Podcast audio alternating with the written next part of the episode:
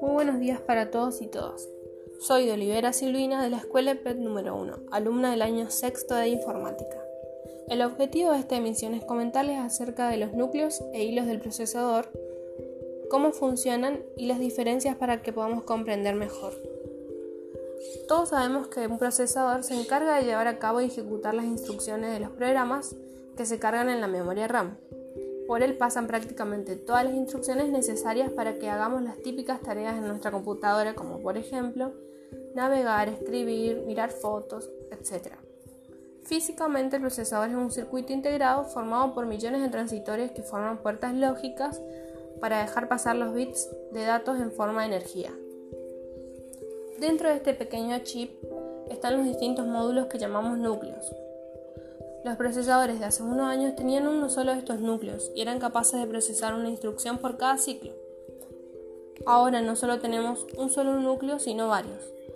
Cada núcleo se representa como un subprocesador, es decir, que cada uno de estos ejecutará una de estas instrucciones, pudiendo así ejecutar varias de ellas si tenemos una CPU de varios núcleos.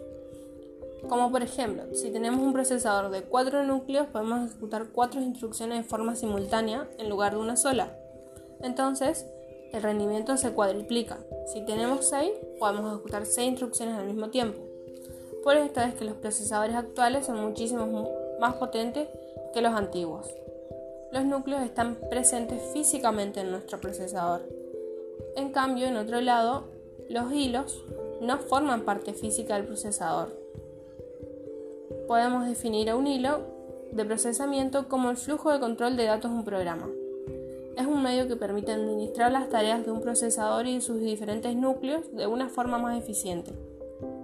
Gracias a los hilos, las unidades mínimas de asignación, que son tareas o procesos de un programa, se puede dividir en trozos para optimizar los tiempos de espera de cada instrucción en la cola del proceso.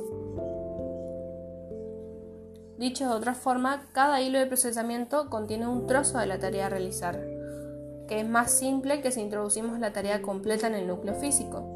De esta forma, el procesador es capaz de ejecutar varias tareas al mismo tiempo de forma simultánea. En un caso que tengamos 6 núcleos y 12 hilos, se puede dividir los procesos en 12 tareas distintas en lugar de solamente 6. Y esto hace que la forma de trabajar de los recursos del sistema sean administrados de forma más equitativa y eficiente. Para terminar, como conclusión, podemos entender que el núcleo es el que ejecuta las tareas y los hilos la administran. Espero que se haya entendido. Muchas gracias por escucharme.